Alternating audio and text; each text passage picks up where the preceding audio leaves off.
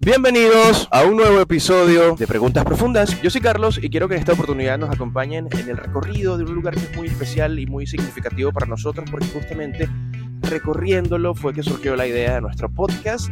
Así que el día de hoy me acompañarán a recorrer el Cerro del Morro desde la parte plana. Así que bienvenidos a nuestro primer blog oficial de Preguntas Profundas, esta vez desde el Cerro del Morro de Lechería.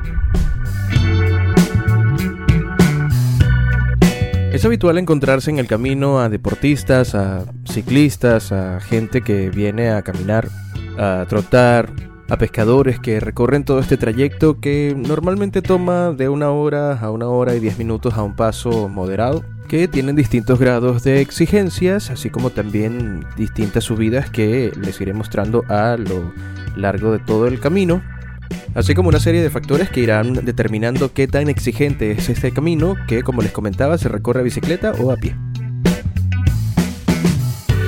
El Cerro El Morro tiene muchas maneras de recorrerse y debo confesar que yo comencé a frecuentar esta parte plana con las personas que aparecen en este video porque también existen subidas que están pavimentadas que permiten que los carros lleguen a la cima del cerro. Acá pueden ver esta vista y también algunos murales y zonas que fueron recuperadas por parte de un festival llamado Sunset Roll que acompañan y de alguna manera también embellecen el camino hacia el Calvario que es a donde vamos. Bueno, nosotros vinimos a grabar esto en un momento muy particular. Miren mi pelo. Pero ¿qué pasa? Estoy en una parte donde vemos unos árboles que están pintados de amarillo.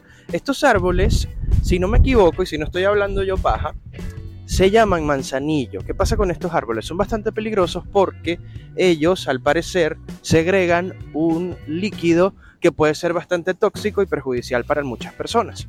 Entonces, eh, digamos, para cuidar la integridad de mucha gente que viene para acá a hacer ejercicio, generalmente esta zona, aunque ya es de conocimiento popular de quien viene a, a transitar estos caminos, el hecho de conocer que acá está pues, estos árboles es prudente pues pasar eh, bastante lejos de ellos. Yo me voy a acercar un poquito para que los vean. Ahí está el manzanillo, igual le mostramos la toma. Y bueno, también se van a encontrar con otra de las cosas que es bastante popular acá en el Cerro El Morro y es la mata de Guaritoto. No tengo una cerca para mostrársela, pero en el camino iremos viendo y si yo encuentro una, vamos a ver una mata de Guaritoto. De hecho aquí están ocurriendo muchas cosas en este momento. Fíjense la diferencia que hay entre los colores del agua. Particularmente esto ocurre porque acá en el estado de Anzuategui, donde nosotros vivimos, hay un río muy importante que se llama Río Neveri que desemboca en una zona, o al menos una de las salidas, es por una zona llamada Maurica. ¿Qué pasa? El Cerro El Morro se convierte por eh, temas de continuidad de las corrientes en un lugar donde convergen las aguas eh, marinas y las aguas del río. Por eso ven ese color eh, allí. Igual les vamos a mostrar acá tomas porque está haciendo aparte bastante brisa, por eso saqué mi micrófono de balita para que ustedes vean eh, lo que está ocurriendo en estos momentos y es parte poco habitual que ocurra verlo eh, acá en el Cerro del Morro. Mira, aquí le mandamos un saludo a Ari, que ella odia los cangrejos, estoy viendo mucho en este momento, y este blog no va a tener imágenes de cangrejo para que ella no se sienta mal. Aunque la sensación es de un lugar que está abandonado o a medio construir, sí puedes encontrar cosas que te maravillan en el camino. Antes de llegarlos a un lugar que al menos para mí está cargado de mucho misticismo y también de una energía bastante particular, quería mostrarles esta playa, quería mostrarles esta playita privada que si pueden apreciar el sonido de las olas, voy a acercarme para que ustedes lo escuchen. Es un sonido bastante particular porque son playas que no tienen arena, pero tienen piedras gruesas que son o tienen, a ver, eh, puntas bastante redondas porque justamente el movimiento de las mismas hace como que se limen. Ya les voy a mostrar una para que la vean. Bueno, acá pueden ver que son piedras bastante lisas, o en este caso con bordes curvos, no son filosas. Hay algunas filosas, pero bueno, es parte de lo que ustedes pueden encontrarse acá en esta playa privada. Justo antes de llegar a la zona en la que quiero mostrarles que es una zona donde van a encontrar cosas muy particulares que tienen que ver con piedras. Ya las vamos a ver.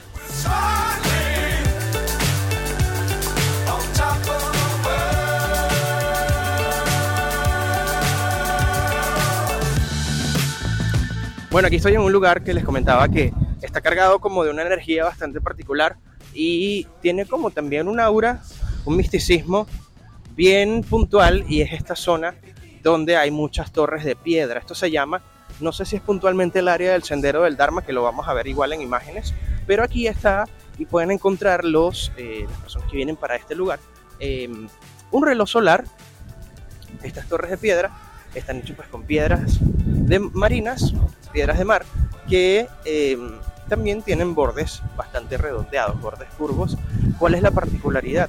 Aquí usualmente la gente viene a apilar filas de piedras para pedir deseos quizás o para darle una energía a eso y eso aparte le da como cierto carácter o cierta identidad a esta zona que estamos viendo acá del Cerro El Morro y este recorrido por la parte plana.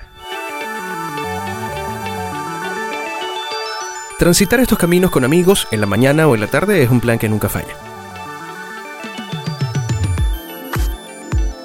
Aquí vemos como una suerte de monumento que se hizo de piedra y acá quienes recorren esta parte también pueden encontrarse con torres de piedra que a su vez son, eh, bueno, monumentos que la gente ha hecho. Fíjese esto que es particular que parece como una tumba. Y el morro si bien es un lugar de esparcimiento, es un lugar donde la gente viene a ejercitarse y a hacer actividades que tienen que ver con el ejercicio y el, distraerse y la diversión, también está rodeado de ciertas leyendas urbanas de la ciudad que bastante explorado en mis redes sociales. De hecho, abajo les voy a dejar el link para que ustedes vayan a ver y conozcan parte de lo que acá se habla sobre este cerro. Pero bueno, es una parte, esta es la parte previa antes de llegar a la zona del acuario y la zona del calvario, que es básicamente lo que nos trae el día de hoy a compartir todo esto con ustedes.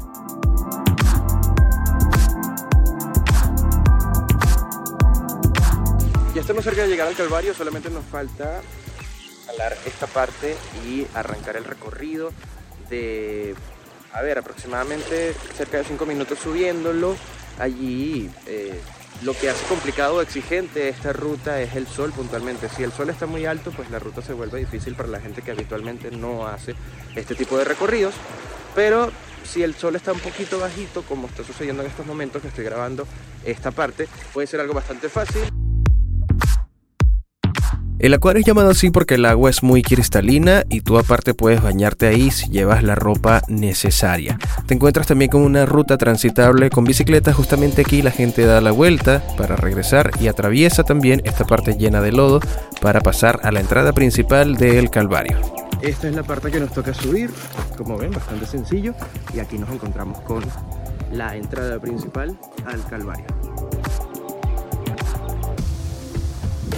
Yo llevo cerca de tres años haciendo este recorrido y con el tiempo ha cambiado un poco debido a las lluvias. De hecho, en el momento en el que estamos grabando esto, ya arranca al menos la primera em, temporada de lluvias del año en nuestro país, en Venezuela. Recordemos que acá pues hay dos grandes temporadas, sequía y lluvia. Y por eso vieron hace rato que el eh, camino estaba lleno de arcilla y lodo resbaloso. Mira, aquí ven el calvario. Se los presento. Ojalá tengamos la fortuna de encontrarnos con una matica, o en este caso el fruto de uno de los cactus que, que, acá está presente. Déjame meterme por acá. Aquí estamos viendo uno. Encontrarse uno, aparte que lo hace disfrutable, eh, vieron que es complicado subirlo, wow. Por el tema de la respiración y el sol.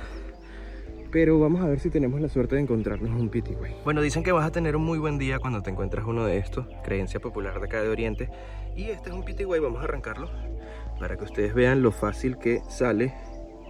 Ahí está. Y aquí pueden verlo en mis manos de gente que va al gimnasio. Este frutico. Vamos a probarlo y a morderlo para que ustedes vean cómo es por dentro.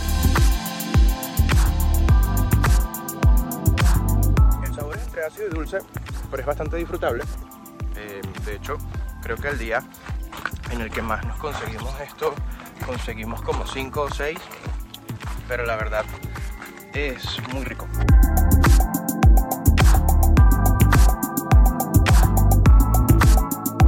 Y recorriendo estos caminos fue que un día decidimos sacar adelante preguntas profundas. Precisamente quise volver aquí para mostrarles los inspiradores que pueden ser los espacios cotidianos, esos espacios que abren la puerta a la nostalgia cuando se miran a la distancia, pero que maravillan con su imperfección a cada paso. Hoy, desde el corazón de la ciudad, les agradezco por acompañarme y los invito a que se unan a esta nueva etapa de nuestro podcast. Somos Carlos y Ari y nos vemos la próxima semana en un nuevo episodio. Chao.